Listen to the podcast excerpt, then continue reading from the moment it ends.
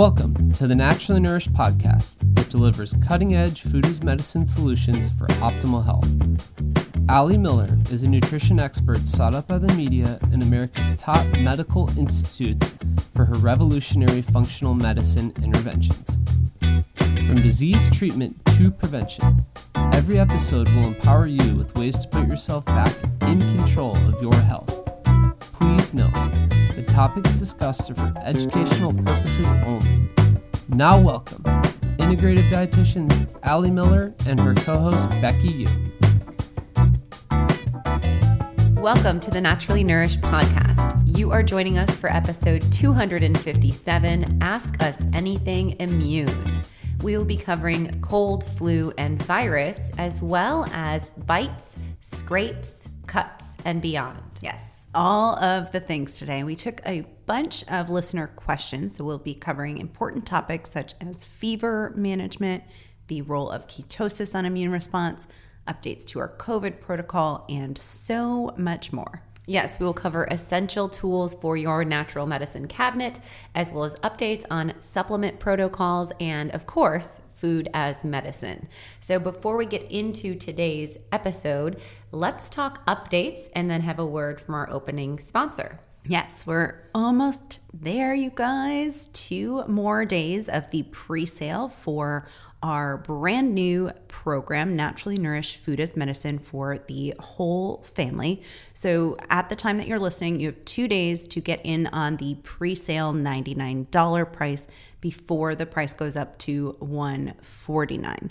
Let's dive maybe on the modules and what's included and some of the new updates on the four week meal plan. Yes, because as we've been talking about this for now over two months, our little creative brains keep going and the wheelhouses keep turning and we keep adding and adding and adding as we will and i think that's one of the coolest parts of this program is that it has over 100 hours of curated content from links of resources from podcast episodes youtube videos blog recipes and more and then 15 unique videos and they range from about 12 to 25 a couple in the 30 minute realm. So you're going to be getting a lot of novel content that was recorded just for this program, all jam packed into eight modules. So we open things up with Food as Medicine 101, talking about why nutrients matter, the whole concept that, you know, your biochemistry, every process of anatomy and physiological function requires nutrients to do the work.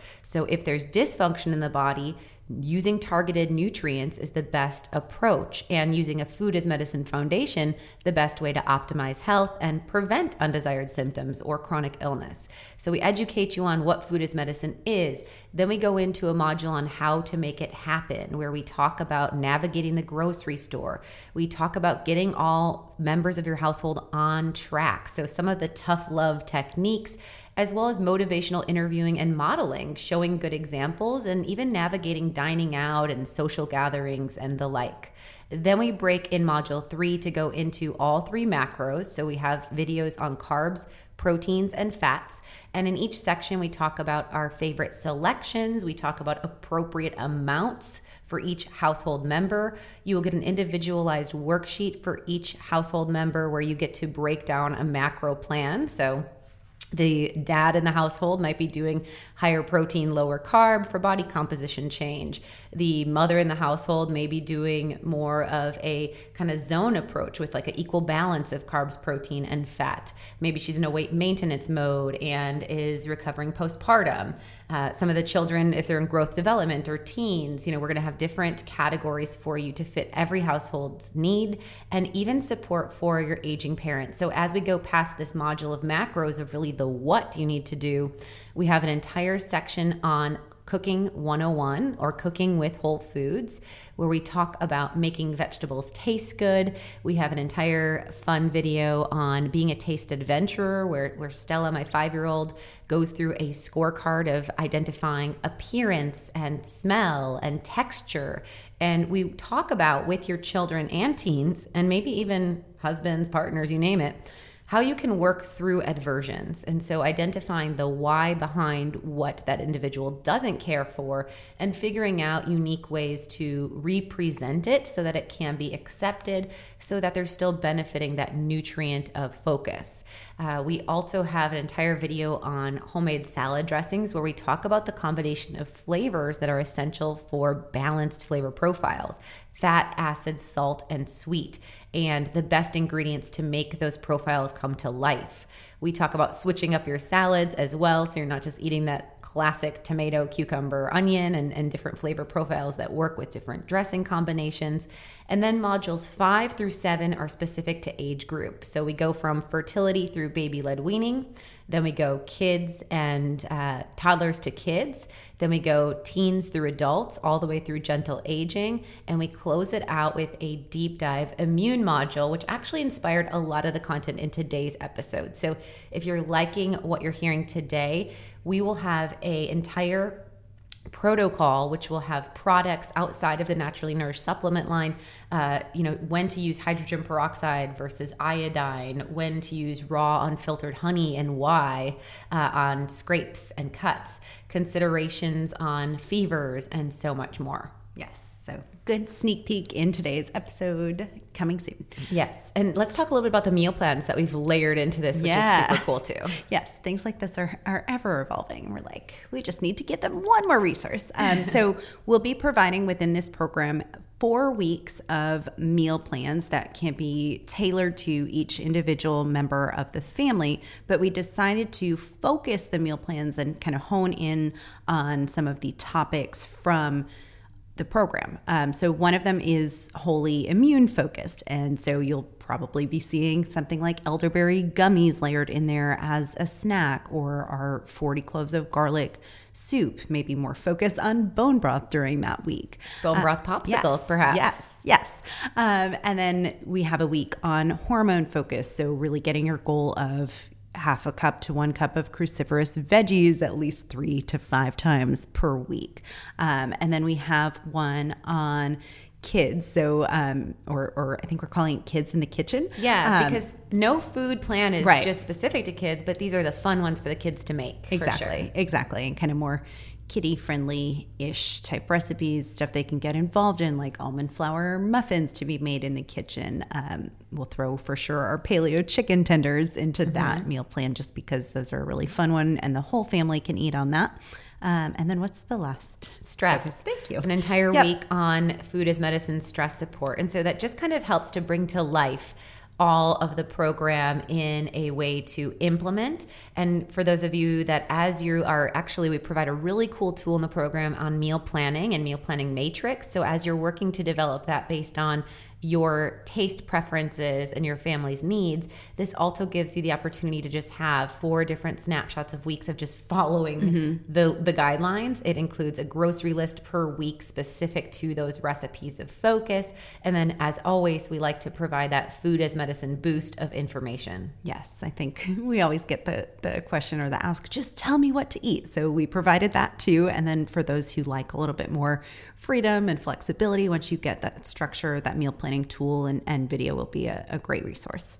Awesome. So definitely go on over to alimillerrd.com. Under books and programs, you can grab the program Naturally Nourished Food as Medicine for the Whole Family. And if you purchase it before September 15th, 2021, you can get that at $99 pre sale. Otherwise, it's still at a great value. This is over 600 plus dollars of information at just $149.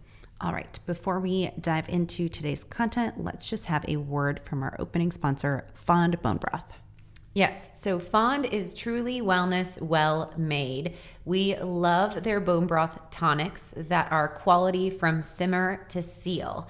They pair with sustainable organic farms and have quality produce that they work in synergy to support food as medicine.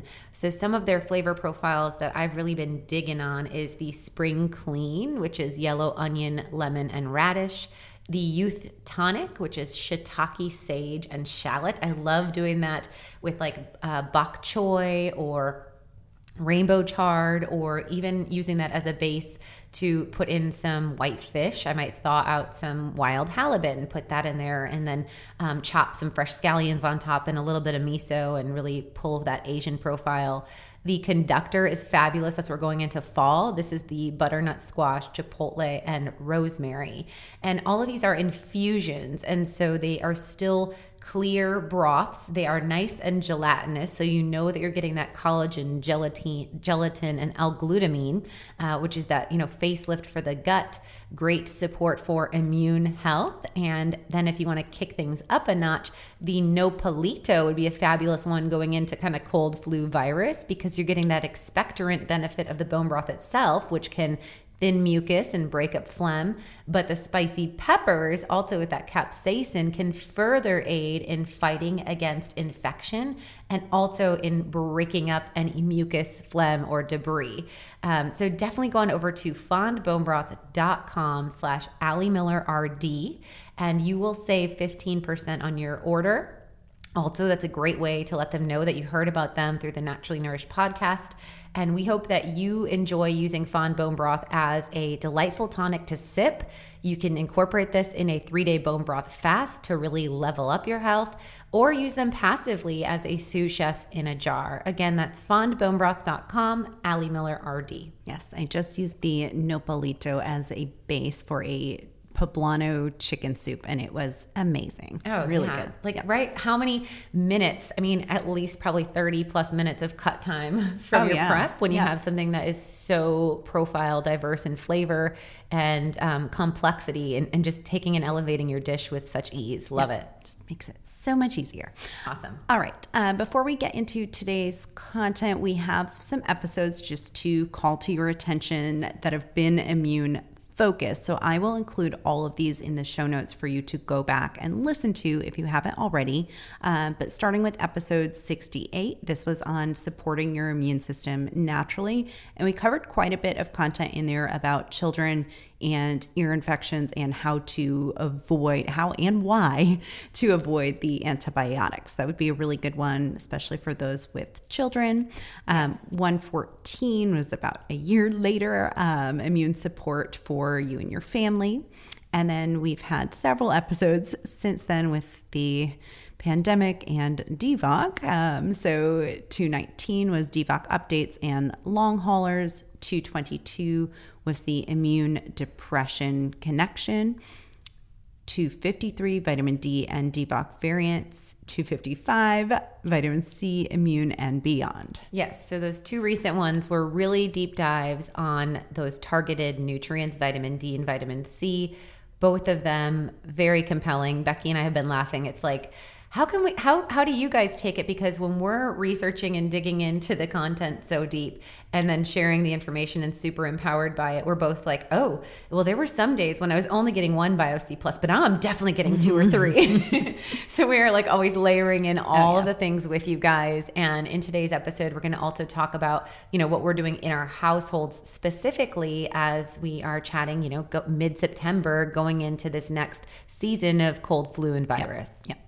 All right. Um, so, super brief because we've got a lot to cover today. Let's just hit Immune 101 and a little bit of a review on how the immune system functions. Yes. So I think of the immune system as the surveillance system if, of the body, if you will. And the immune system is what will protect people from infection. And there are layered defense mechanisms that increase specificity based on the infection itself. So the first layer is our physical barrier. And this is what prevents pathogens from entering the body. So this is what we think of like sneezing, or uh, we think of the fact we talked about in that one podcast episode the importance of breath the difference of exposure when you're nose breathing versus breathing with an open mouth, and how that's especially important for those people wearing facial coverings because the facial covering or mask is going to interfere with that physical barrier system of breathing through the nose and that there is such a variance of the nares, you know, the nasal hairs and the passage and the regulation of moisture that occurs when we inhale through our nose versus open mouth breathing. Maybe if we feel like we're short of air wearing a mask, we could actually expose ourselves mm-hmm. more and, and be lacking a lot of that filtration, if you will. So, physical barriers include like our filtration within our nasal passages. Um, again, sneezing would be one element of that. Our skin itself is going to provide physical barrier. Um, we think of the second layer, um, or if the pathogen breaks this physical barrier, um, the innate immune system then provides as that second layer an immediate but non specific response. And so when we're looking at the innate immune system, this is like our phagocytes, which are going to be macrophages, neutrophils, and dendritic cells. Uh, this is where we'd have our mast cells, our eosinophils, basophils, and natural killer cells. And then the third layer of protection is the adaptive immune system. And the adaptive immune response is going to be activated by the innate immune system battle. So if the innate immune system battle gets upregulated dynamically enough, then that third layer of the adaptive immune system, which it has that specificity. So the adaptive system is where we employ the B cells, and they're involved in the humoral immune response. Uh, we know that the T cells contribute to the cellular immune response. And the connection that's really important of this third layer of protection, this adaptive immune response, is this is what makes your memory system of your immunity. So, when we're talking about repeat exposure to virus, for instance, when we're talking about herd immunity and all of these complex mechanisms, we're requiring that third component of the adaptive immune system to be employed and to produce compounds that help the immune system to remember and fight again if exposed in the future. Okay, so three layers, pretty complex. And then how does the gut actually fit in? Because I know we're always saying you know the gut is the house of our immune system how does that fit within these three layers yeah so the the gut plays a role in both that second and third well and actually you could say the first sure. you know and as a barrier as mm-hmm. well we know if we have leaky gut or issues with gut damage ulcerations or even just intestinal enteropathy which is the medical term for leaky gut that we're getting larger particles in the bloodstream which can exacerbate an inflammatory immune mediated response which can even distract the immune system from its innate and acquired action. And so we've actually seen research studies out there on individuals that have inflammatory food response to have more immunoinsufficiency or lack of an ability to employ that battle when need be to something like a virus, which I think is important. So there's that initial barrier component. Um, we also know that there is the GALT in our gut, and this is your gastrointestinal associated lymphatic tissue or gut associated lymphatic tissue. And the part of the GALT that is most important is the Peyer's patches. And um, this is where we will see impact from the appendix, the large intestine, and the esophagus, tonsils, and adenoids. And so often we hear adenoids don't matter and they can get removed right, early. Again, right. if you can support the canals and the ducts from getting infected, likely they won't get enlarged or removed. And so that drainage and phlegm and mucus really important to get moving even early onset as early as your infants and, and part of the sucking from breastfeeding mm-hmm. much more successful than bottle feeding we see even for an instance there.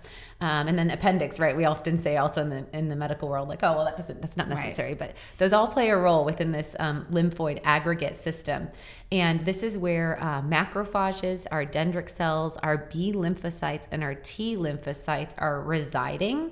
And so both the innate and the adaptive responses are going to collaborate in maintaining this immune balance of the GALT. So we have both those initial white blood cell responders and those learned B and T cells residing in that GALT and uh, communicating with all of those mechanisms of the GALT. Got it. So, really multifactorial. And I think that helps to kind of visualize how our immune function works on just a very basic level.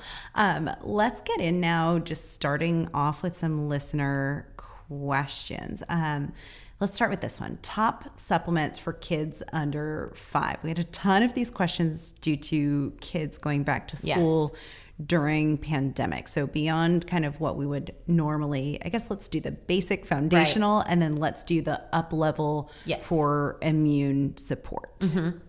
Yeah, I think I got this question in five different formats. Mm-hmm. Some people would say, beyond the multi-avail kids and kids biotic, what else do I layer in?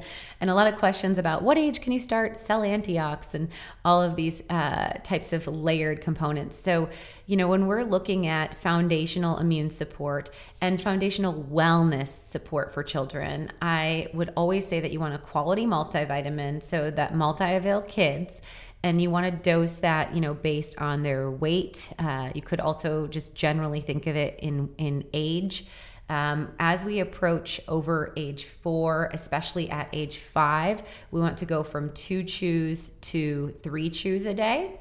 And then we start to consider as early as a child can swallow a tablet and is over 60 pounds. So, either of those components, one multi uh, defense tablet as an alternate choice. And so, individuals can do multi-avail kids up to four chews which would kind of transition again around that like age four five they go to three. So we could start as early as let me be sequential. So we could start with the multi-avail kids um, as early as like 18 months or so. And you would just want to kind of maybe break up that tablet. But by 18 months the toddler should be able to chew and break it down mm-hmm. quite well.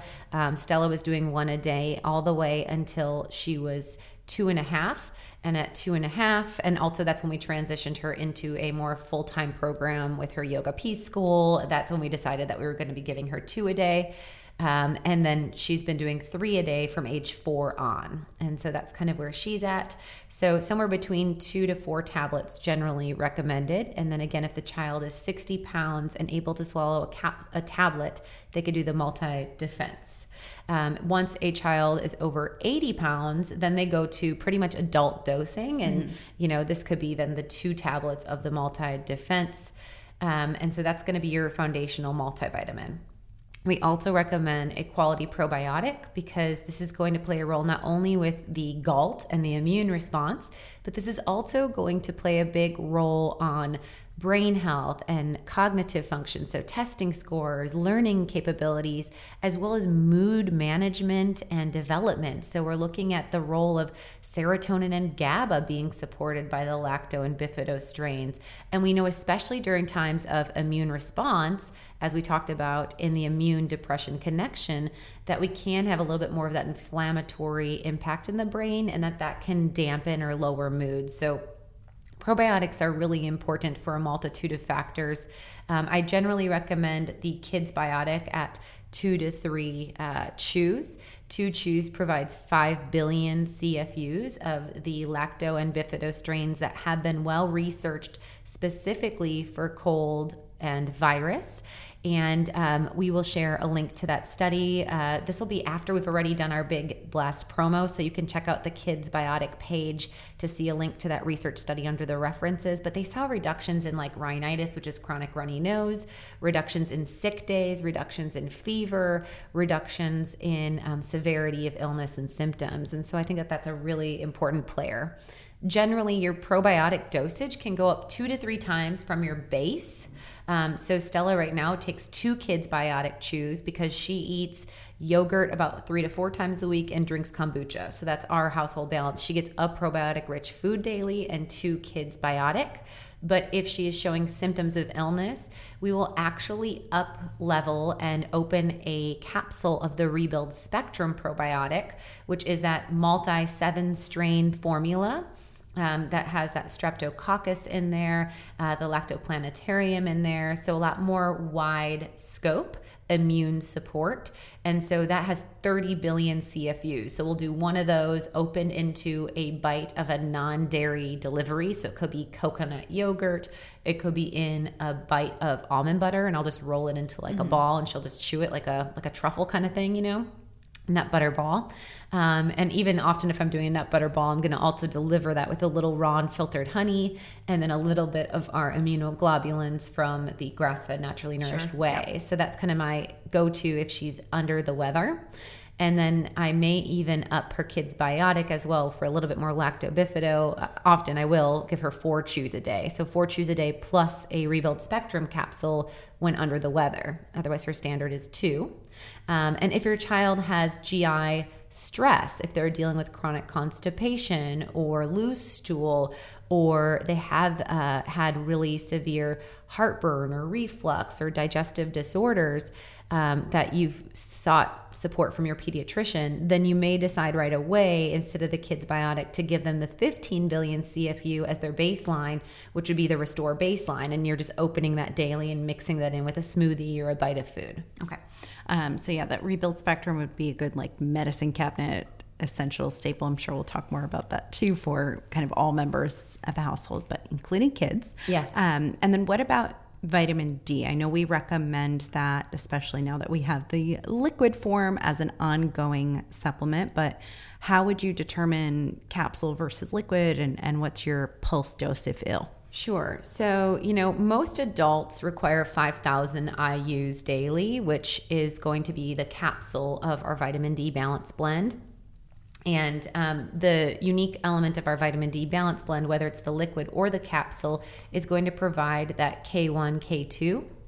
And so when you're getting that vitamin K, as we talked about in our deep dive vitamin D episode, that's going to aid in the absorption, which is really important as far as getting your levels up. And that vitamin K also is going to help to reduce and prevent calcification or that vitamin D going somewhere in the body it's not necessarily supposed to go, right? Um, and that's something that's unique about our liquid vitamin D formula as well. Um, I mentioned recently, I think on that same podcast episode, like looking for another infant vitamin D, there really aren't any on the market that include the D3 and K2. And most pediatricians are like, oh, just start them from birth on 400 IU of vitamin D, not taking into consideration K. And even when I asked the pediatrician, they were like, mm, there's no literature. I don't know. Um, you can just buy any off the shelf. So I think that's a really important feature of both the capsule and the liquid. Yes, and the fact that we use MCT as a yes. carrier versus an inflammatory yeah. oil like soybean oil or something like that totally. daily. So for your infants through your children, you know, you'd want to dose based on weight and we give you that guidance on the bottle of our vitamin D balance blend. It's also on the page for the product on our website, so you can check that out. And I think that's another misnomer is often that 400 IUs from infant recommendation doesn't scale appropriately in pediatric recommendations of mm-hmm. IUs per kilograms, for instance. And right. so, you know, very early on, you know, as the child goes from nine pounds to 40 pounds, mm-hmm. we're going to want that 40 pound child at closer to, you know, 2000 IUs, a range of probably 1000 to 2000 IUs a day. Um, and so, whatever your base dosage is for wellness with that vitamin D, which we know is essential for mechanisms beyond immune health, again, the vitamin D is very helpful for hormone development. It's very essential for thyroid and metabolic health and for mood stability. Uh, you'd want to go up three to four times the base dose. So that's kind of the rule of thumb. You'd go up three to four times the base dose of your probiotic and your vitamin D at times of immune need. Okay. Um, and really no upper limit on the D during, you know, that time. So if it was an adult, we could be doing 10 plus of those vitamin D capsules. You just go through a bottle pretty quickly. 50,000 IUs yep. Yep. would be what that would be. And, and, that could be appropriate for, you know, a, tight three day run, mm-hmm. especially in high symptom management time. And sure. then could come right back down. Yep. Mm-hmm. Um, and then the grass fed whey, I know this is one you use as a, a staple with Stella, at least like three times a week doing smoothies. Um, but yes. that would be an appropriate add on, again, like as a food as medicine goal. Um, and then if displaying any symptoms of illness, this would be like the one dairy product that we probably wouldn't pull out um, if there was, you know, mucus or, or phlegm. Yes, and that's why we include that in our kids' essential wellness bundle. Uh, so that has the naturally nourished grass fed whey, the kids biotic, and the multi avail kids as a really great approach. And then we kind of figure that vitamin D balance blend will be purchased separately based on much more of a sliding scale of need. So those are all your foundational tools. And then the next thing I would layer on for children for sure would be BioC Plus. If we're talking about capsule swallowing, older kids or adults and teens, I would layer in the cellular antiox as the next priority when we're talking about pandemic for sure in the world of COVID. But BioC Plus could be a very close cousin in the adult world. I'm just saying if I had to pick one or the other mm-hmm. based on budget. The BioC Plus for kids, the main mechanism of why is A, it's it's really fantastic as an antiviral, reducing replication, severity of infection. Uh, really important if the child's exposed to illness or demonstrating symptoms, incorporating upwards of three capsules that you can open up and mix into again the nut butter balls, a bite of coconut yogurt into a smoothie, and they taste really good. So it's easy to get in. There's not going to be any blah or like adversions the cellular antiox if your child is demonstrating really severe upper respiratory stress or you know really deep bronchial coughs like bronchitis pneumonia sounding um, and wheezing mucus or toxicity concerns this is where we would definitely layer in the cellular antiox. And this has that n-acetylcysteine glutathione b6 blend. So for adults cell antiox should be in that kind of main foundational immune support at two daily and then going up to like three to five, four to five um, at a time of immune stress. And for a child, maybe would not be in the foundation at all, but one to two on the times of if they're dealing with those uh, stress responses in their bronchioles and their respiratory tract. Okay. Got it. That makes sense. And either of those capsules, like you said, could be opened up into a bite of food. BioC being much better tasting than yes. the cell antiox. So just to give that caveat, but you've gotten Stella to do the um, cell antiox in um, chocolate ice cream, right? I have, which, you know, good, better, best. Right, right. Not sure that that's always the best, but again, if I'm doing one tablespoon and it's a way exactly. to get it down, yep. that would work yep. okay. I also would call out that I have patients that have had reactive airway syndrome and have been on, you know, multiple forms of steroid inhalers and such. And by using these small capsules from Amazon that you can, you know, empty capsules, I think they're the number five, but I'll link it in the show notes. Um, you can actually take Cell Antiox and make five, six tiny pills out of one capsule. And um, this has been a way that we've had really successful outcomes of, of truly reducing visits to 24 hour clinics mm-hmm. as well as hospital intervention for children that really had respiratory stress. And so for those kids, I have them taking it, of course, daily, sure. foundationally. Yeah. And, you know, as early as age five, with these small capsules, we can teach them to swallow it along with gelatin. And, and that's something to consider is, you know, for targeted supplement support uh, you know, working with your children as soon as first grade or so about teaching them to swallow. And the best way is to start with bites of gelatin. So use grass fed gelatin um, and put it on a spoon, have them swallow it, and then you can start to uh, insert a small pill and have them swallow that same size piece of gelatin, and it goes down like nothing. Okay. That could even work for some adults with aversions, I think. Yes, absolutely. All right, um, let's hit this one. Top three things to recommend to people who aren't ready to clean up their diet and who are picky eaters. So, not necessarily immune specific, but let's do it anyway. Yeah. So, well, and I came from the immune, so I'm thinking they're thinking of, I'm going to answer it in the way of immune priorities. Okay. yeah, yeah. I like diet. that. I so, like the that. first thing I would say is you have to remove the refined carbohydrates and sugars. So, maybe at this point of, you know, the viral season,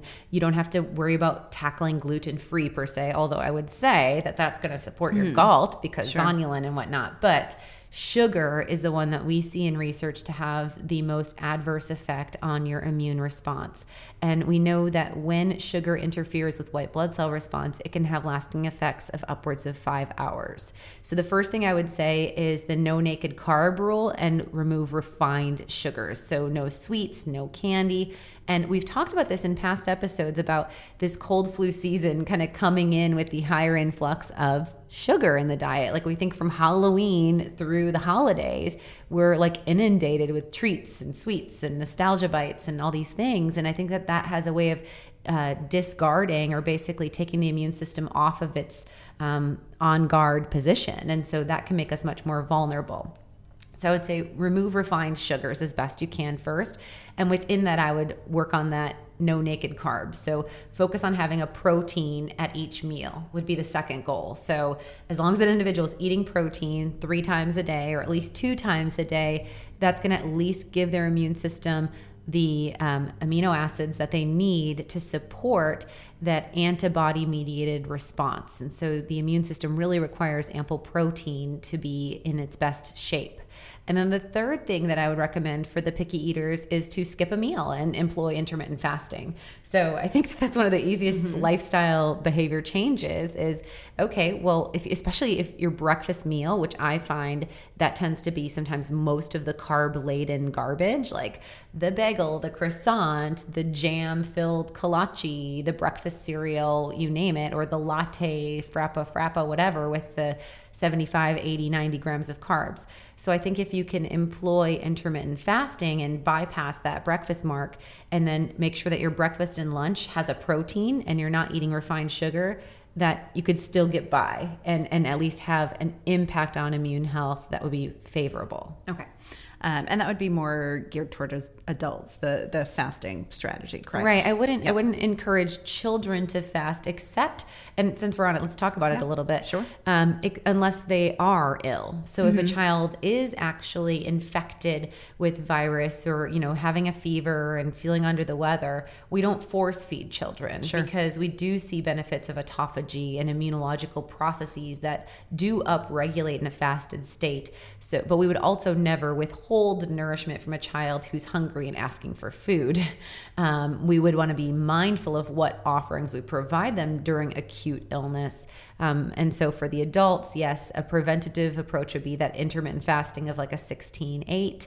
And then for children, I would just say the no naked carbs, get in the protein, and then um, maybe, I guess, navigating getting in what would be the other third thing for kids would you say becky just removing those refined sugars still yeah. you know no juices yeah. no yeah, so you'd have to big. just individualize based on the kids of what snack of theirs is the most risk factor and sure. find a healthier alternate sure and trying to you know appease their palate and replace something that's not going to be like ripping off a band-aid per se so finding like a healthier version to replace with or maybe you can get them on board with doing, you know, grass fed gelatin or something that they'll actually enjoy, or the bone broth popsicles that'll be up on the blog by the time this airs um, yeah. and kind of stair stepping them in with something that's a fun delivery for them. And then those nut butter balls that we've referenced mm-hmm. a couple times now are in the anti anxiety diet cookbook and also a really great ritual and delivery to just boost up kids targeted nutrient support across the board um, mm-hmm. um, as a vehicle. So I think that that's something great to get into the ritual of doing in the household yes. as well. Yep, yep. And you can store those in the freezer, right, for totally. time of need. Mm-hmm. Cool. Um, let's talk about this question for infants um, ways to boost the immune system of my exclusively breastfed infant. Okay, so first off, even though your infant is exclusively breastfed, we still want them using the vitamin D balance blend liquid. So make sure that you, that should be like, that's my gift to every baby shower baby. Mm-hmm. a bottle of vitamin yeah, D yeah. balance yep. blend with like a cute, you know, outfit and a book or something like that because it really is an essential tool for hardwiring that child's immune system for best response. Now, there is vitamin D that also carries from breastfeeding mm-hmm. to baby. But do you want to share Noah's status? I know you shared it in the D yeah, episode, yeah, but I think very relevant because you were you were supplementing with at least five thousand yep. IU's a day. Yep, I was doing five thousand IU a day and supplementing him with the liquid from birth. Now, after I got his numbers back, I think I've been more on it and more diligent um, with his supplementation and maybe even going a little bit over um, what was recommended initially. But um, my vitamin D came in at, I think, 53, I want to say. Um, and around the same time, I did the. Uh, the finger prick, or we did it as a heel, heel poke for him, yeah. um, for him. And um, his came in in the 40s. I think it was 43, like a solid 10 points lower than mine, which was not something I was anticipating, being that I was supplementing and I was supplementing him with, I think he was still on like the quarter ml every three days at the time that I did that. Um, so I've now stepped him up where I'm doing either half a milliliter daily or yeah. I'm doing a full milliliter. Honestly, he really likes taking the vitamin D. Like he'll he'll open his mouth a second time for it, and I'm mm-hmm. like, well, it's not going to hurt. I know that he was you know borderline low, um, which I'd, I'd like to see him 60 plus if I were to retest. I'm not sure I'm going to do that to him. Um, and that also wasn't summertime yet. He's now like pretty tawny, at least his legs. Mm-hmm. He's got some good sun. Um, but I think, you know, ensuring for mama that you're taking a vitamin D supplement is a, a great way to boost their immune system, but then Yes. also layering it on for babe. And then same with the world of probiotic. Um, so we will link the infant liquid probiotic option that's on our Amazon store. And then as soon as baby, you could consider uh, also in a pumped bottle opening up a capsule of the restore baseline probiotic which would be totally appropriate. And if baby is showing immune distress especially in the world of skin health like eczema or um, ulcerations or really severe cradle cap or digestive distress then you could also incorporate more immunoglobulins. So for infants and babies, we would not do that grass fed whey until at least age one. Um, and so it's just too concentrated in protein. Um, so for babies and infants, we would use the SBI Protect, and that is going to be just pure immunoglobulins without the protein of the grass fed whey. So that won't be a, a stressor to the kidneys and such. And um, we'll still get those immunoglobulins to really nourish that galt. Um, and again, that could be a capsule of that, and the Restore Baseline probiotic could be in a glass bottle. You pump and you know mix that in there, and that could be a really beautiful delivery as well. Yeah, the SBI Protect I used a lot with Noah when he was having some cradle cap and eczema, and his skin cleared up like within a month of use of that. More strategic use of probiotic. Um, I did bring in some S. boulardii on its own, uh, but there's no reason you couldn't just do the Restore Baseline The re- the probiotic. or- Rebuild yeah, Spectrum? Mm-hmm. Excuse me. Yep, yep. Rebuild Spectrum just opened into Totally. a bottle as well, and there's research um, on that with with infants with the S. boulardii. Yes. And then last thought on uh, infants and babies. So, you know, you can have essential oils going in the household, uh, but you don't want them close at that at that small of a birth weight or that young. Once your child turns two, then you could absolutely do diffusers of essential oils in their bedroom. And it kind of depends on the size of your nursery and space. Sure. I, I think that, and, and concentrates. So you could definitely do a more diluted option, but you can get more aggressive with essential oils and diffusers with toddlers and on. And then um, also, I was thinking in the world of uh, babies, you could bring in uh, the garlic mullein oil drops. Um, those ear drops really do support antimicrobial, antibacterial, antifungal in that ear, nose, and throat section.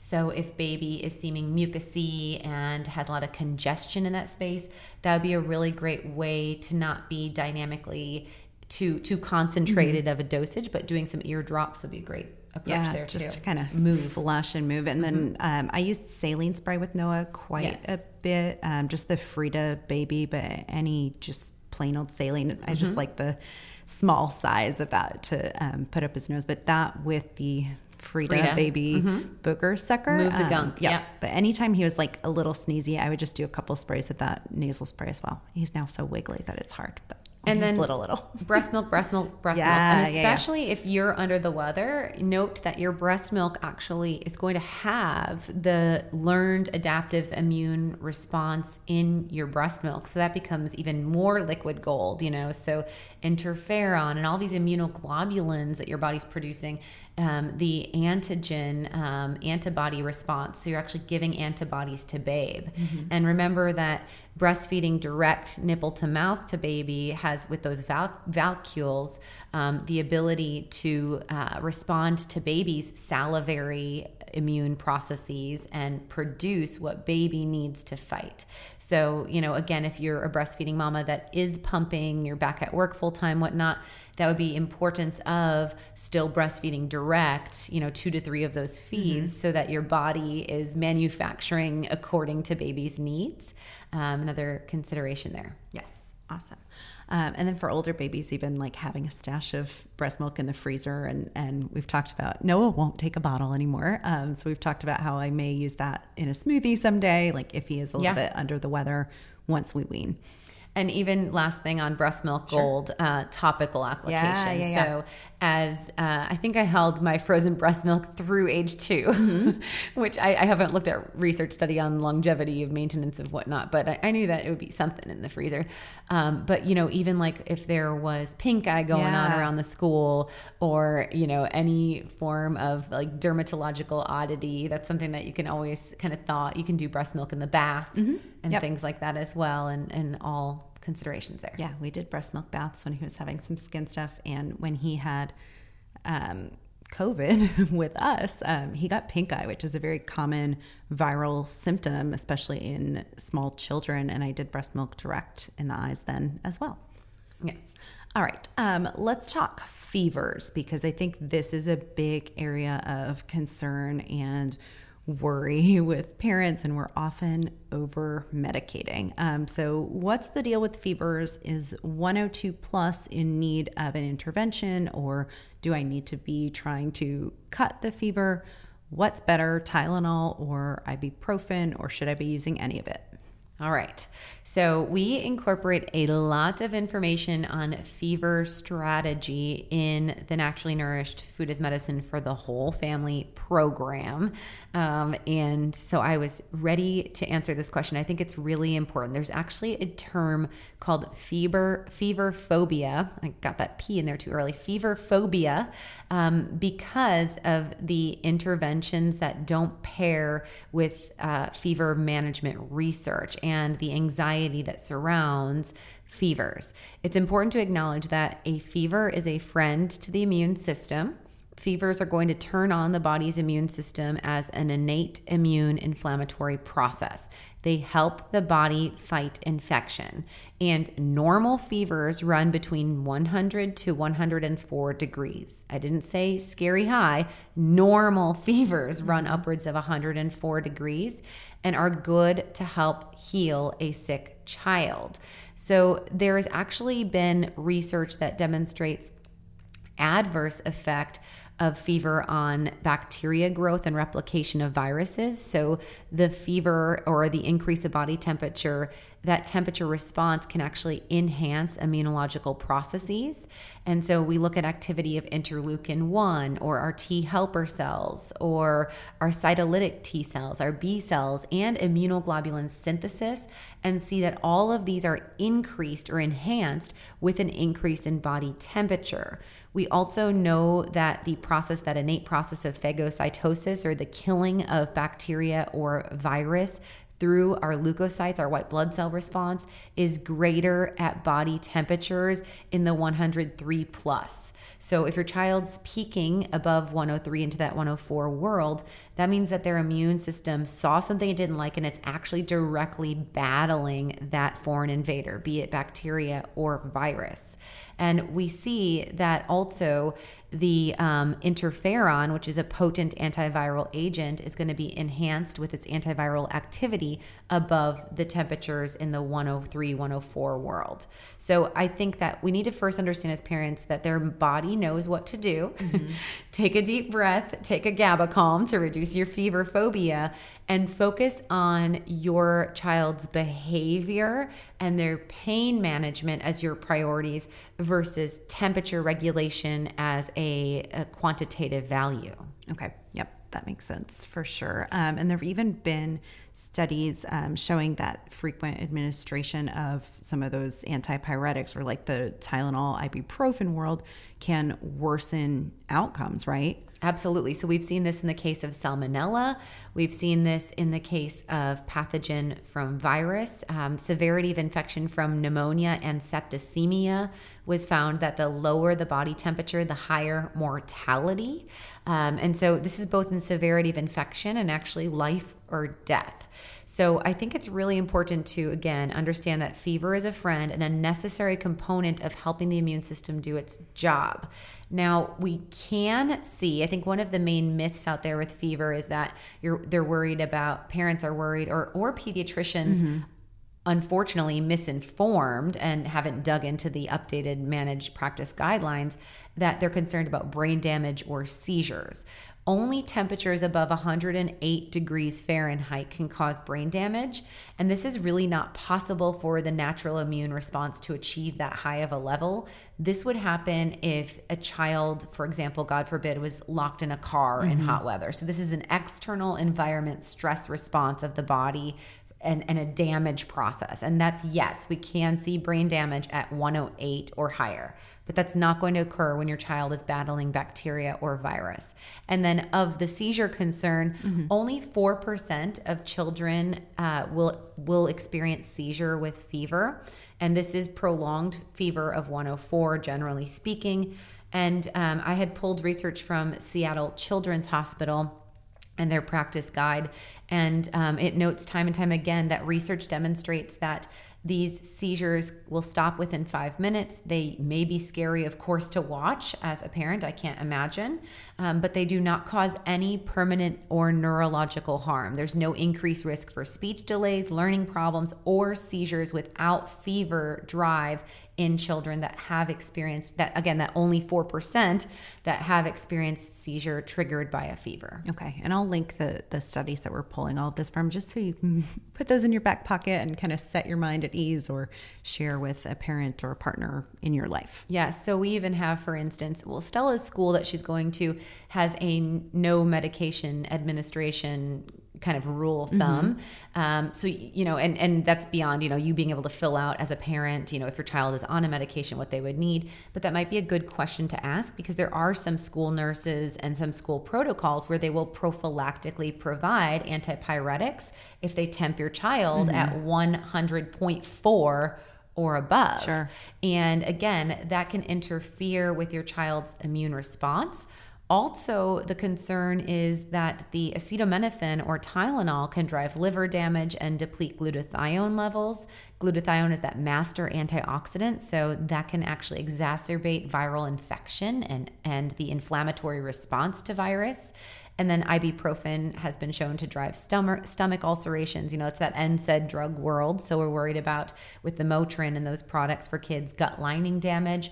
You also want to consider that in two pro- proactive use with teething pain, you know. Um, so be mindful of the use of those. And both acetaminophen and ibuprofen have been shown to drive kidney damage with use. And um, we have to be mindful that there's a lot of misadministration of dosage per kilogram of child body weight. And this is, can create damaging effects with just a couple dosages done incorrectly. And even then, if we have the correct dose, um, I know every time we leave the pediatrician, even though we're not doing any shots right now, I get like his updated weight with what his dosage of um, Tylenol should be. Should he spike a fever after a vaccine? And I think we should talk about that for a, moment. Um, sure. Um, because I don't think that's a good recommendation. Right. So, the response of a fever from a vaccine is the immune system surveying and identifying the adjuvants or the stimulants of the immune system, often metals, um, and battling or upregulating an, an, inflammatory response or the viral um, response. And so, you know, some of our vaccines out there have uh, live but lowered active or dead forms of virus themselves. And so the immune system could be responding to that or the adjuvants. Either way, again, that can interfere with the learned immune response to that vaccine, so they make it less efficacy. But furthermore, when we look at research with the MMR and autism, a big component in that research is looking at the use of the acetaminophen or Tylenol, and potentially that being a bigger driving force for autism, the interference of glutathione and driving glutathione depletion. Yeah, super wild. So, you know, instead of medicating the fever or even focusing on trying to get the fever down. So we're talking, you know, don't do the like cool washcloth on the head or right. sponge bathing. Keep the child comfortable, keep them hydrated. Um, but we go much further into this in the immune module, as we mentioned in Naturally Nourished Food as Medicine for the Whole Family. So we cover fevers in depth, um, a ton of other comfort measures and food as medicine and just what you should be monitoring instead of just watching the temperature. It's fine to take their temperature, you know, every few hours if you feel like, whoa, they're getting really, really hot, and then maybe bring in some of those you know additional comfort measures um, but what you should monitor instead and, and how to really just support their optimal hydration status support comfort and kind of get them through yeah down to the level of how many wet diapers to look for sure. or urinary yeah. output and so much more and i would just say the last thing on this world of kind of cold flu virus for kids yes also again watching that sugar consumption but when we think of oral rehydration or electrolytes, um, we like to use the same products that we use in our keto program of like the LyteShow or the Hi-Lyte, mm-hmm. these non flavored electrolytes. Um, and the of course, concern of the Pedialyte, which is also often recommended, right. is those non those um, refined carbohydrate sweeteners. So the high glycemic impact of these, and then also the food colorants, the preservatives. Um, we've actually saw a really cool study through JAMA where it looked at children suffering from stomach bugs, and that tends to be the most exacerbated dehydration because diarrhea or vomiting will mm-hmm. really throw off electrolytes. And they studied a mixture of one quarter concentrate apple juice with three quarters water. So, quite a diluted apple juice. Um, so, that could be something you might want to have on pantry, you know, one of those like organic, pure apple juices that you could do an ounce of that apple juice with seven ounces of water. You can even dilute it a little bit more. Sure. But that quarter concentration actually um, was compared in research with a uh, clinical trial on the electrolyte enhanced Pedialyte, and they saw um, better favorable outcomes with that diluted apple juice. Okay. So, and I wonder about like pinching a little salt in there too to absolutely an additional bonus boost, um, or getting them to sip on bone broth or doing those bone broth popsicles that we talked about. I think could be great. Absolutely. Okay. Next up, um, we kind of hit on this one, but let's let's hit like some of the nerdy science stuff. Okay. Um, should we fast when sick or feed? Okay, so again, fasting is generally the answer, and that was my like easy cheat for those that don't want to eat healthy, I guess. Um, so autophagy is the process we're looking at here, and um, this cellular surveillance aids in boosting our immune response, and, and fasting is going to activate that autophagy process. So, we do see that restricted feeding is able to mitigate illness in response to bacterial or viral factors, and that fasting itself stimulates toll like receptor 4 or TLR4, um, which plays a role in that GALT communication. There's a pretty cool study that we'll link in the show notes called Intermittent Fasting, a possible priming tool for host defense against SARS CoV 2 infection, crosstalk among calorie restriction, autophagy, and immune response, which goes through the many mechanisms. So it's not a clinical trial, it's a research review that goes through the mechanisms of fasting and how this could be a very pr- promise, promising preventative strategy against COVID 19 due to the autophagy and other complex mechanisms of the immune response when we are resting our body from the stimulus of food. Okay. Um, so the answer is yes, we, we should fast. And, and as you mentioned, with children, just to the extent where, you know, if they're asking for food, you would provide something and try to find a nourishing option that is supportive of their immune health. Yes. Um, and, and within that, you know, I think it is important to highlight that protein is really essential for immune support. So as soon as you are feeling better, we'd want to really ramp up our, our protein intake. Absolutely. And especially in those that are potentially protein malnourished, which could be children, not our naturally nourished family of children, right? Because we're having them eat protein at all meals and all the things. But if it's a child that's eating a standard American child diet, you know, and they're eating like 150 grams of carbs, and maybe honestly, some children are only eating like 12 grams of protein right, a day, Becky. Right. So if we're talking about that kind of a, a child's diet, then you know if that child is saying they aren't hungry i would still be kind of providing protein at all of the mm-hmm. ways shape and form and so this is where you know you might do like a bone broth popsicle that has um, you know coconut milk and grass-fed whey in it mm-hmm. um, so that they can get those immunoglobulins and that protein and same on the other end of the aging spectrum aging parents. Yeah. You know, so elderly status, we tend to see some of that muscle wasting and that protein malnourishment as well. Sarcopenia, you know, we start to see sarcopenia directly impacted with compromised immune status, and sarcopenia is muscle wasting. Okay. And so, again, an emphasis for prevention, but in that population, I also think this is where, you know, in the long term care facilities or hospitals, they're going to be doing like the Ensure Boost with uh-huh. protein or or uh-huh. XYZ. We don't want to be providing them chemical shitstorms with refined processed sugars and fructose, but we do probably in that population where they're more compromised, providing them protein three times throughout the day. Sure. Um, and so for my Stella, because I feel she's in a very solid immune and health response, um, you know, she, when she, I believe, had COVID, um, in early late January of 2020 um, when she had that run of a week of illness and had three days where she revved up into the 104s whatever virus she did have she had a couple days where she only had three total slices of bacon and a couple nut butter balls with everything i could fit into them mm-hmm. um, and then she'd have a day where she'd have a little bit more of an appetite and maybe eat scrambled eggs and a little avocado bites with the bacon but bacon can be a really fabulous support for our electrolytes. There's potassium and sodium in there. Um, and, you know, it's, it's not a lot of density, and right. yet it does provide some of that pure protein. So, also thinking for your kiddos, like grass fed meat sticks could be really good mm-hmm. delivery for low appetite. Um, and really emphasizing that that protein because we know the protein rich foods like our salmon and our grass fed beef and such also have the immune boosting nutrients such as zinc um, and these are going to really aid in the production of the infection fighting white blood cell response.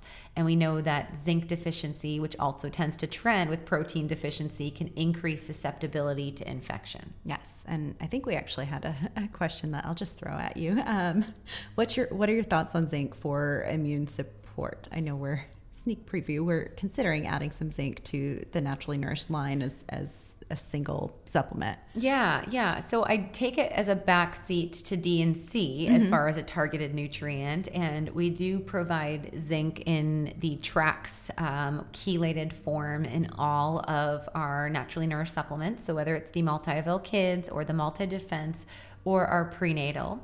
Um, I do think, especially with the coronavirus, that the zinc um, has a powerful influence, especially with the gustatory or like the taste receptor uh-huh. response. Yeah, yeah, yeah. And so, if that is a symptom of the individual, that would be definitely then when I would layer that in at 30 to 50 milligrams. Yep. Um, and maybe even 30 milligrams two to three times a day for those kind of onset of that that viral impact. Um, but but I, I kind of take that as like a third layer, and, sure. and I don't see that as much clinically in my population as a need, likely because we're big proponents of eating red meat and right. wild caught salmon, and um, I don't think that I see that as common as a deficiency. But what I have done as far as formulas in the naturally nourished line is layer in the thyroid optimizer. Yeah, yeah, yeah. And myself, I'll do that um, because there is zinc in a pretty potent dosage there. So, you know, layering that in on top of the multi is putting you in a really good status where then you wouldn't need an isolated zinc supplement. Sure. And that's got a good amount of vitamin A as well, which has some antiviral properties. So Absolutely. I think that's a, a, great layer. But And ginseng. So you're getting some good adaptogen response for sure. But stay tuned. We are considering adding on some zinc that would be more of like a pulse as needed or if someone is um, exhibiting deficiency. Yes. Okay. Um, speaking of supplements, I'm going to throw you this curveball question here. Uh, can you give your professional opinion on Juice Plus? This is one of the like as seen on TV yeah, supplements. Yeah. I mean, it's been around for a while. And I'm not sure if it's an MLM. I think it is. It might be. I think it is. Um, so, you know, I, I, did look at it, and, and when I was trying to find details on the capsules, you know, they have freeze dried, you know, berry blend or fruit blend. It did have acerola cherry. Mm-hmm. The, the problem that I have is it's a proprietary blend, so I don't really understand the um, distribution of the noted uh, produce in their pills, so the veggie blend and whatnot. Well, are they using just the cheapest ingredient as 80%, percent mm-hmm. and then 20% of that capsule is coming from more of the superfoods or whatnot? Um, also, I would be interested in looking at third party assessment of toxicity right. when we're talking about contaminants. Um, and then just in, integrity of products. So I can't speak to any of that. Um, I, I really tend to say go for your produce and antioxidant support from foods. So, aiming for four to five produce choices daily, adding in other antioxidant boosting compounds like tea I think tea is so fabulous. And um, remind me, let's circle back on tea because I pulled some cool notes on interferon response and immune response and the research we've seen on coffee drinkers versus tea drinkers and such. But tea would be a great way to get your antioxidants up and also have other direct immune response. And then, like green smoothies, again, I'd prefer because you could add acerola cherry powder in there, or you could open up a capsule of our BioC Plus in there. You could add acai berries. You could add, mm-hmm. so you can mm-hmm. get a lot of this high ORAC or antioxidant score in a green smoothie. But then you also have the ability of this being a meal replacement. So you're not taking Juice Plus while you're going to get fast food for lunch. Right. you are right. eating food as medicine and getting those antioxidants from your staples of your diet. So it's this double edged sword, remember, of not just adding, it's also subtracting the inflammatory things. And we need to eat food to mm-hmm. survive. Mm-hmm. So I'd rather you make a green smoothie with, you know, ginger and turmeric root. And again, you could boost in some of these superfood players and even get a lot of them at like Costco, organic, um, you know, freeze um, of organic three berry blend, you know, so doing a half cup of that in there and then doing the naturally nourished grass fed way, you're going to get those immunoglobulins and that's going to then be a meal replacement approach. Okay, so focusing more on food and then probably saving your supplement budget to go more toward targeted area of focus or symptom management of concern versus just this additional layer. And it looked like uh, upon looking at Juice Plus, they at least didn't have like unmethylated yeah. B vitamins and things like that. Um, so I don't think right harmful necessarily necessarily although we don't know again like you said toxicity studies but right. there's probably better bang for your buck in terms of other supplements i mean if i had to invest in again a power player tool i would go all my money on the line on, on cellular antiox with that nac and sure. glutathione yep. Uh, which are you know again showing clinical evidence at said dosage not just that these foods have shown this but we don't know what we're exactly getting in concentrate based on the proprietary sure all right I listened to and loved the imprint of stress episode. How can I bubble wrap to avoid immune impact of unreasonable stress demands? Okay, so that was episode 251. We'll definitely link that as well in the show notes. And it went on a lot of the impact or imprint of stress from metabolic to mood to immune response. Um, the first thing that I would think about if if I'm under a high stress time is that GALT, uh-huh. right? Uh-huh. And so we've talked about, and as I've mentioned in the anti-anxiety diet, stress literally can drill holes in your gut lining. And so we've seen an influx of gastric ulcerations, leaky gut, heartburn, reflux because of the stress influence of the pandemic and maybe even also from the demand to our GALT to produce all of these immune responders. So the GI lining support would be one that I don't directly think of as like a stress mitigator, but as far as the stress impact on the immune and the physiological body, that's the first line of defense that I'd actually bring in the GI lining support. So that has that L-glutamine in there. And that also has the DGL or diglycerized licorice root as well as the aloe vera. And so that's going to be that mucilaginous, oopy goopy delivery of glutamine to help to really um, protect and repair our gut lining so that we can get best efficacy of that GALT. And then along that same vein, I would increase the probiotic by two to four times when I'm under a high stress state. And that's going to, again, prevent an immune stress response or an impact on the immune level sure. from the stress. So if I'm, I mean, I'm personally always taking one targeted strength probiotic, one rebuild spectrum, one women's flora as my kind of daily regimen. And so if I'm under high stress, I'm going to take another targeted strength probiotic at Rise. And then if I feel under the weather, I would add in a second rebuild spectrum. Um, but if you're taking a baseline, the Restore Baseline probiotic with 15 billion CFUs, definitely have a targeted bottle on hand because that's that four times potency. Mm-hmm. And, you know, if you have a high stress week, that's a week you would take the targeted strength instead of the um, Restore Baseline. Got it. That makes sense. And then and if then- you're on the targeted, that's where you'd layer in the Rebuild Spectrum yeah. Yeah, yeah. before you would double down on the targeted. Okay. Um, so hitting kind of the gut world of things first, and then what would you do as as kind of added layers for the physiological kind of stress piece of the puzzle? Yeah. So the and, and again the, the probiotic thing is because stress sterilizes mm-hmm, our mm-hmm. microbiome. Mm-hmm. So even before having gastric stress or GI change stress, you want to just give yourself more flora. Is the point there? Um, so for the neuromuscular area, I would up the relax and regulate, which has that magnesium bisglycinate and myo-inositol The myo-inositol helps to harness um, the hormone response to stress. So things like that pregnenolone steal and the impact on our progesterone cortisol response. Um, the myo-inositol also is going to support favorable serotonin production, which is a great landing gear for a stress response and a natural antidepressant. And then that magnesium bisglycinate is that neuromuscular release for tension we hold in the jaw or the shoulders or the neck. And we know that magnesium gets depleted under stress. So that would be a big one that we would say would be good because that's going to help you to get into deep, restful sleep. And we know the importance of the sleep and immune response. And so getting that release or ring out is really essential. And I would say, as a lifestyle, if you know you're under higher stress, at least commit to three to four nights a week that you can shut down and get a minimum seven hours. And maybe these are times that then you're taking the sleep support formula.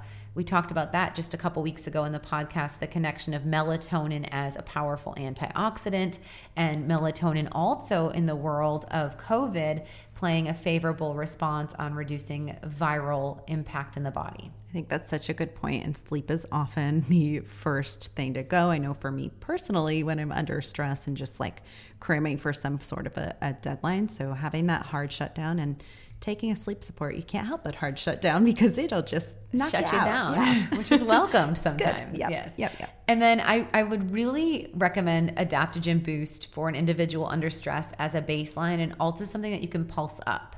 So this is that cordyceps, rhodiola, and ginseng combination. Um, the cordyceps has a bidirectional modulation with both potentiating and suppressive effects on the immune system. So this impacts both the innate and adaptive immune response. Um, there are studies on the cordyceps actually regulating intestinal bacteria by improving the GALT um, and also improving favorable systemic immune response. Um, we've seen that the um, use of the cordyceps was actually tested, and I'll link the research study in the show notes here uh, for seven days to stimulate use, use after seven days of oral administration actually played a role with the activation of the macrophages and Peyer's patches um, in that GALT area. And we saw an increase of the macrophage or granulocyte macrophage colony stimulating factor or the GM-CSF as well as interleukin levels in um, the individuals that had the use of the cordyceps. Um, we see that the macrophages in our GALT um, actually can function as antibacterial guards and they upregulate that that phagocytotic or that basically eating Pac-Man style eating um, of microbes that penetrate um, the gut, and so they work as this natural defense mechanism to promote the activity of macrophages to kill off foreign invaders.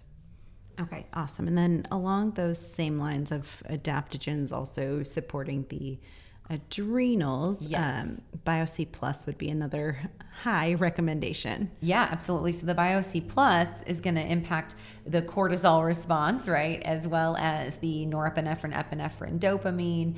Um, we also see that kind of hormone overlap support we talked about in the vitamin C episode, the progesterone connection there.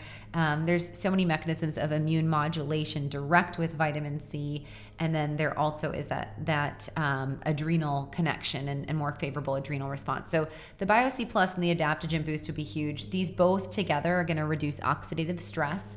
Um, and so that's going to aid in reducing the inflammatory response of the immune um, stressor itself, or, or basically that pathogen, which again could be bacteria um, or could be viral. Um, and I just saw something else really cool I wanted to share on the adaptogens.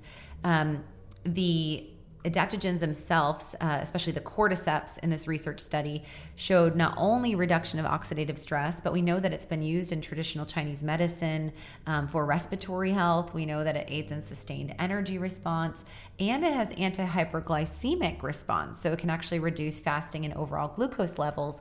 And we know that elevated blood sugar levels, again, interfere with the immune process. Okay, super cool. We'll link that study as well. And then I see in your notes remove coffee. So let's talk about that and maybe a little bit Tea. on tea as a replacement. Yeah. Yes.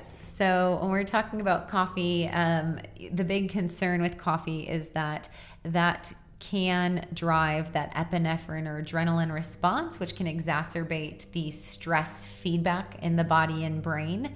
Um, whereas tea with that L-theanine has a really beautiful modulating effect on our alpha brain waves, which can aid with concentration and focus without that agitation and anxiety.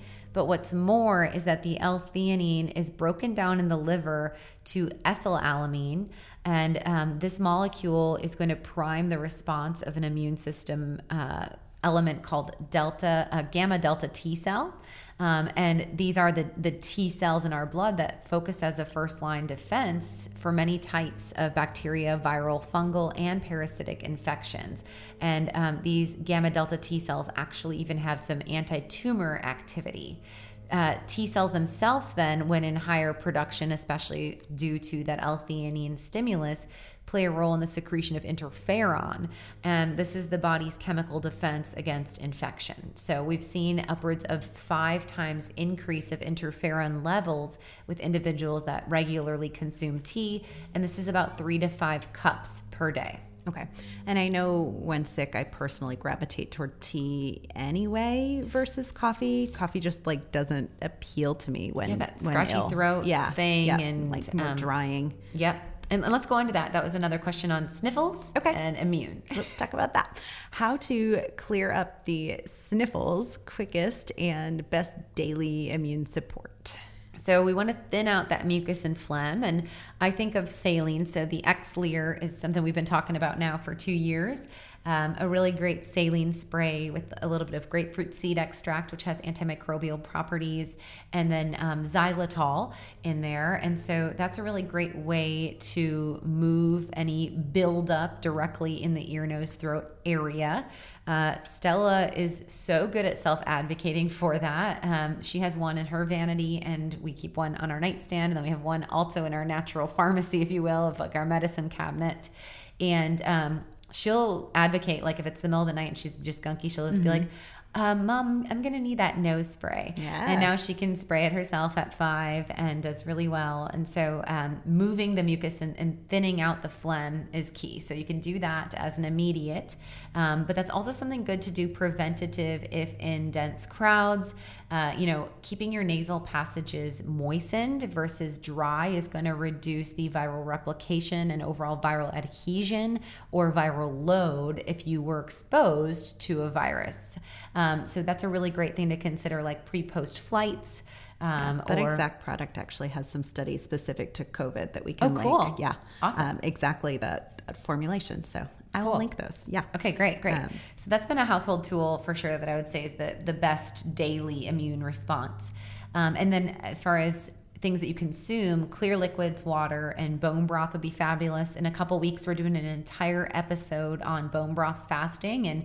I'll leave us to nerd out on bone broth there because we're going we're going over on time here a little bit, so we'll leave that as a, a wayside. But um, the cellular antiox with the NAC and acetylcysteine is really a powerful expectorant to break up phlegm, support respiratory stress. Because in all ages, the concern is when we're dealing with the sniffles that we're going to suck the sniffles into our respiratory system and then deal with pneumonia, bacterial infection, um, or viral infection in the respiratory tract, basically hindering the function of the respiratory system. And this is further a concern if, God forbid, your child has to wear a facial covering Right. and has mucus and phlegm and they you know aren't able to take off their facial covering to blow their nose to release that as much and they're starting to suck more of that in. And also their mask is wearing some of that bacterial particle you're much more high risk for infection. Um, and so NAC is one I would say just to kind of go back with kids prophylactically if they had to mask that maybe in that population, and mm-hmm. especially if at all symptomatic. Like I said, if symptomatic, I'd pulse it in anyway. But if your child runs gunkier, that would then maybe be the concern to get that in a little bit more consistently. Sure. Um, and then elderberry syrup, I think, could be a, a great and welcome addition, especially for children, but I mean, anyone, because it tastes really good. It is, and it's a top antiviral herb. Mm-hmm. Um, you know, it can aid. It's shown in clinical research to reduce symptoms for cold and flu, as well as nerve pain. So, kind of going back to that whole fever thing, um, we want to keep the child comfortable. So we're, we're thinking of, or an adult. Um, and we'll close out with our COVID experience. Sure.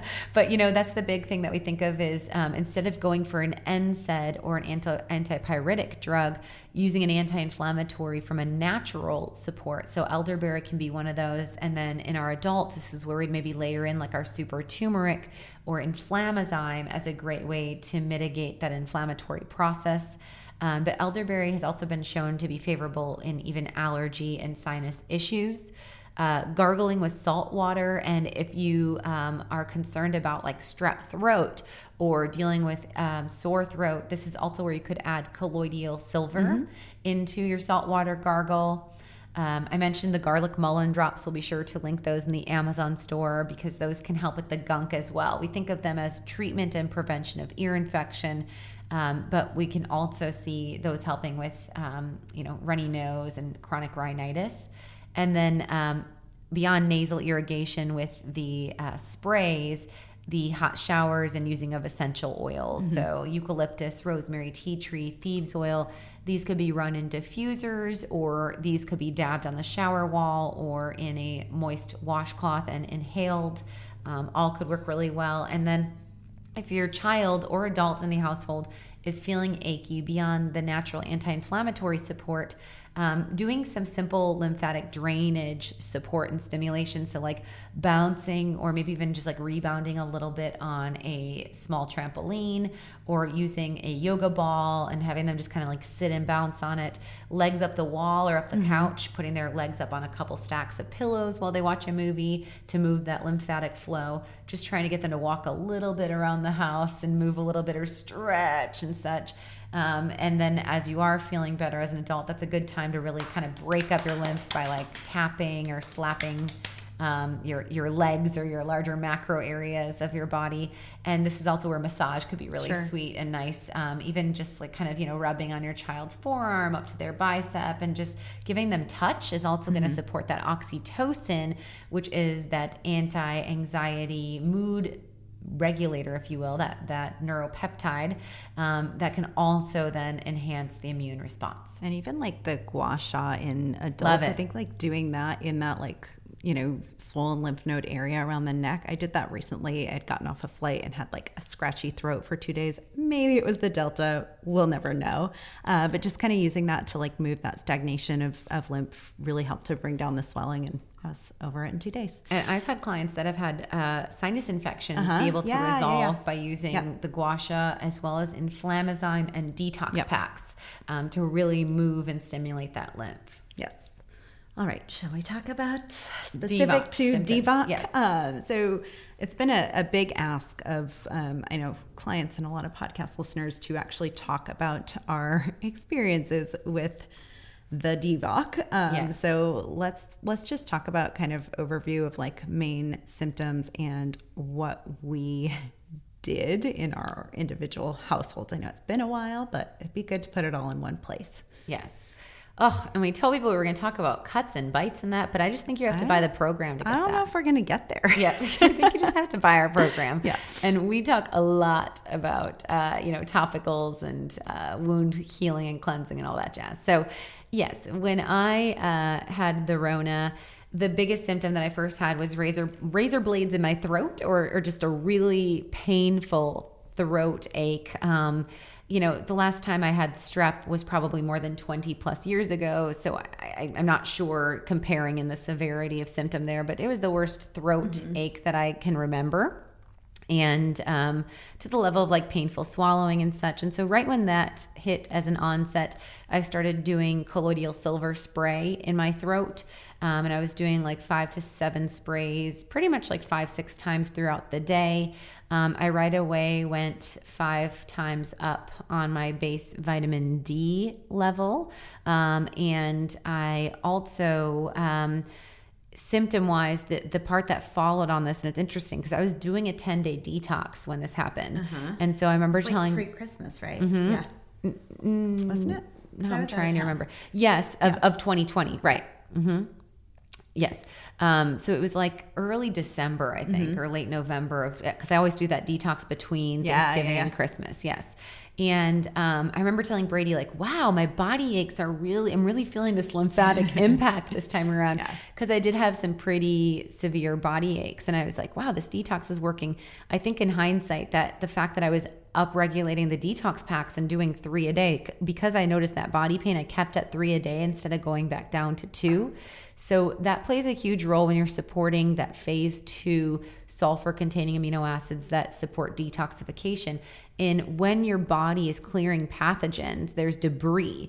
And so supporting and preventing this long haul, um, the inflammatory processes of blood clot risk or the cognitive impact or depression impact, detox support is essential. So having the 10 day detox packs, the Reset, Restore, Renew detox packs in your pharmacy are not only helpful to prevent hangovers and support a lifestyle choice of, you know, getting your hair colored or whatever, but, um, you know, getting those ramped up. And then what I've done in clinic is had a lot of people do a 10 day detox once they're back Yeah. above water, you know, maybe, you know, five days out from the most severe of their symptoms and actually go into the whole 10 day detox protocol. But detox packs are really essential during early onset to help your body clear the die off. Um, so I was doing a bunch of detox packs as well. I was not doing inflammazyme until I started noticing that itchiness. So, along with the colloidal silver and the increase of D, I doubled all my probiotics. So, I was taking targeted strength twice. I was taking Rebuild Spectrum three a day, actually. Um, and uh, then I was upping the vitamin C, where I was taking six capsules of the Bio C Plus. Um, the only other symptom that I had early onset, which hit me the following day, the throat was feeling a little better, but I had really severe migraines, like like like pounding headache. Um, and I took an entire day, 20, pretty much 18 hours, I think, you know, not a full 24 hours, and just kind of laid and, and I sipped bone broth. So I did a one day bone broth fast, didn't eat anything, just sipped broth and supplemented. The following day, I kept two quarts of bone broth in for an entire week. The following day, I had two meals with the two quarts of bone broth and because I was already feeling better. I brought in four of the super turmeric on top of eight of the inflammazyme. And so that really helped to take care of that headache. And then the only lasting stubborn effect was the um, cough. And i did have a cough that would kind of come onset nocturnal and not based on body comp not based on body positioning. So it wasn't just when i laid down. It was about like 8 p.m every night like clockwork. I would start to kind of get this like where like my lungs were a little stressed and I, I had to like clear. Um, and so I was doing a lot of essential oils through the house and um, in my office and in my bedroom, running the essential oils. Um, I was doing rosemary and tea tree as a blend. Um, and lavender on occasion. And then I was taking the sleep support formula every night, two of those.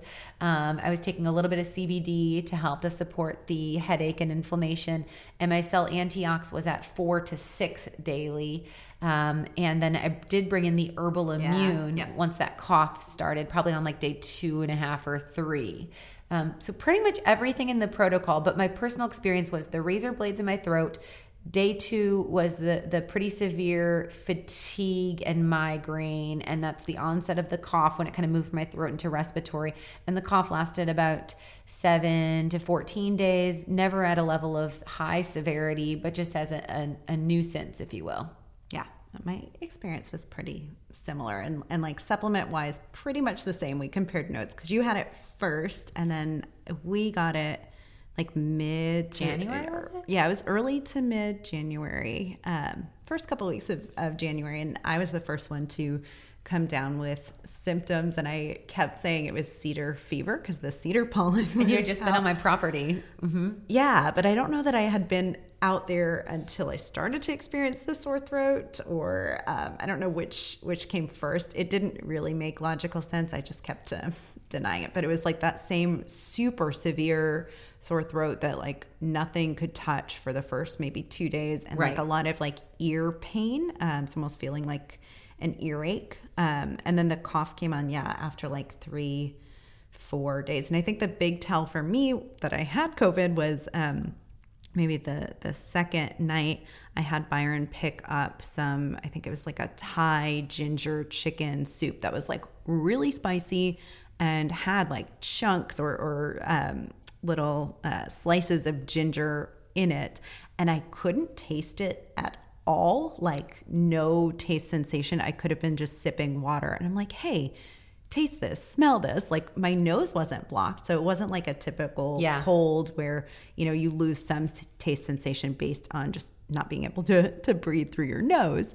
Um, it was totally distinct. And that was kind of my tell. But And how long did it take for your taste to go back? And did you layer in zinc? I for did a, a ton of zinc. Um, I had these zinc lozenges that I think were like 15 milligrams each. So I think I did 60 Mm-hmm. milligrams for like a solid week. Um, and the, the taste was only gone for like maybe 48 hours. And that was the one symptom where I was like, oh my God. What if my taste never comes back? I love food so much. Like, Yeah. I think I was more worried about that than, you know, any like oxygen saturation. I never had the sensation of not being able to breathe, although I do think that my cough sounded like I was a little bit like gasping for air. Um, and same thing, it came on more nocturnal, um, so at night. But I did the sleep support and then I brought in the herbal immune as well. I think you and I compared notes on that.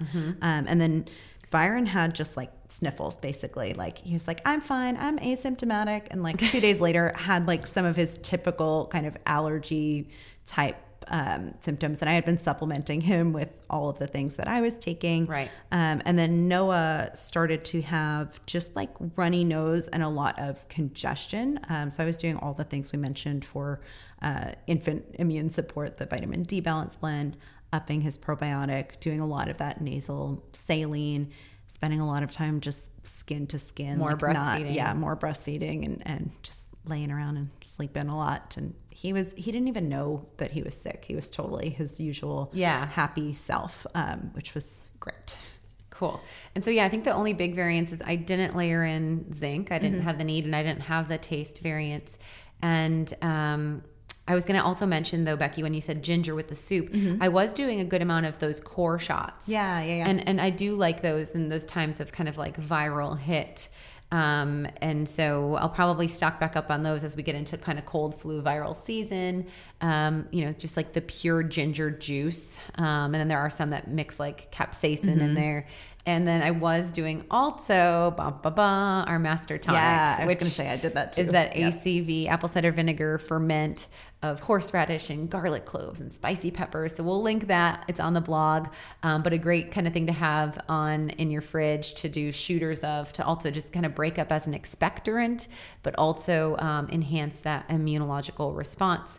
We will include, you know, the list of our kind of coronavirus kit of supplements, which includes that rebuild spectrum probiotic. That's a definite call to action to have in your medicine cabinet, if you will, to pulse in during any immune time of, of need or post antibiotics.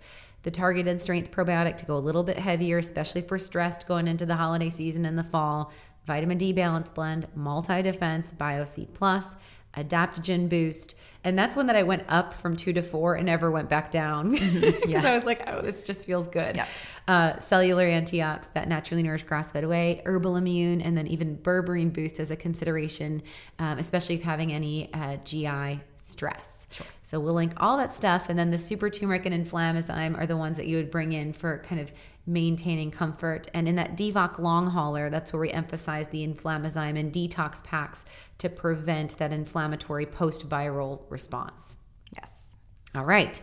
So tons on there. I, just because we included this in the the mock up, I want to note um, the benefits of ketosis with Okay. immune Yeah, yeah. response because I think that that plays a big role in why we were so resilient.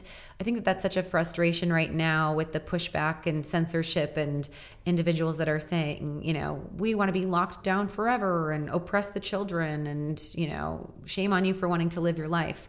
Um, I think that the question or the consideration that like people are naturally metabolic healthy is inaccurate. right. Um, it takes effort and work. Um, Yeah, and food as medicine is a double edged sword. Yep. You know, so when we're talking about our response, we are individuals that proactively invest our finances into nutritional supplements. We proactively um, eat a produce rich and protein focused diet and are in a state of nutritional ketosis.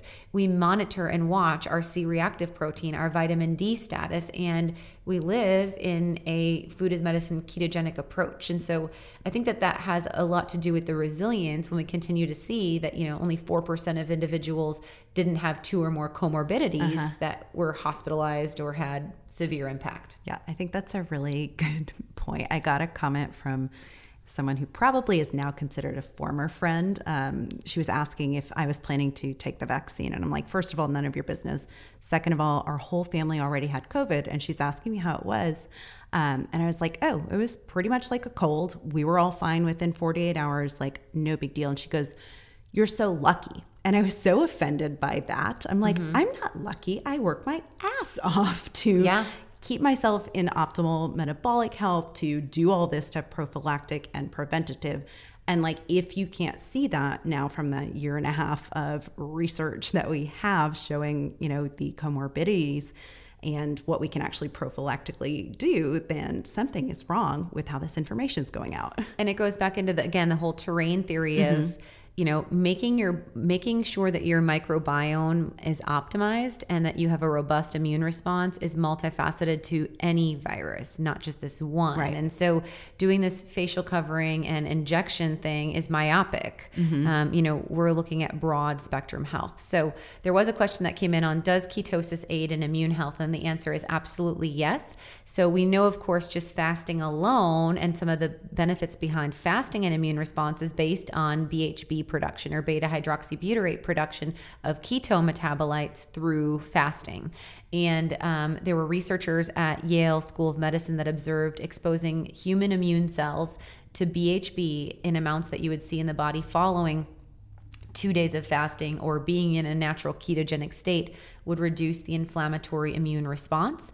We'll link this in the show notes. They noted that the uh, BHB actually blocks the NLRP3 inflammasome mediated um, inflammatory disease pathway. And this is that same pathway that that vitamin C influences mm-hmm. directly mm-hmm. as well. Um, they saw that there was a better promotion of recycling damaged immune cells, allowing for regeneration of healthy ones, um, and apoptosis or autophagy, that cellular cleanup and reset in individuals that were producing ketones. Yes. So, ketosis as medicine is truly a thing as well. And if you have not taken advantage beyond the naturally nourished food as medicine for the whole family program, which is super foundational toolkit for you guys, um, the 12 week food as medicine ketosis program still available over on alimillerrd.com as well. A great thing for you to focus on uh, in on now that the kids are back in school feeling amazing in your body, being resilient, and having the magic of ketones to boost your mood, to boost your immune and metabolic health. All right, we have covered all of the things and more today. So if you enjoyed today's episode, please go ahead and share it with someone who could benefit with what to stock in their natural medicine cabinet and head on over to iTunes or wherever you listen to the Naturally Nourished podcast and leave us a five star review. Thank you for listening to the Naturally Nourished podcast. Visit our blog at alimillerrd.com for recipes, wellness tips, and food as medicine meal plans. Connect with Ali and Becky at Ali Miller RD on Instagram, Twitter, and Facebook. Until next time, stay nourished and be well.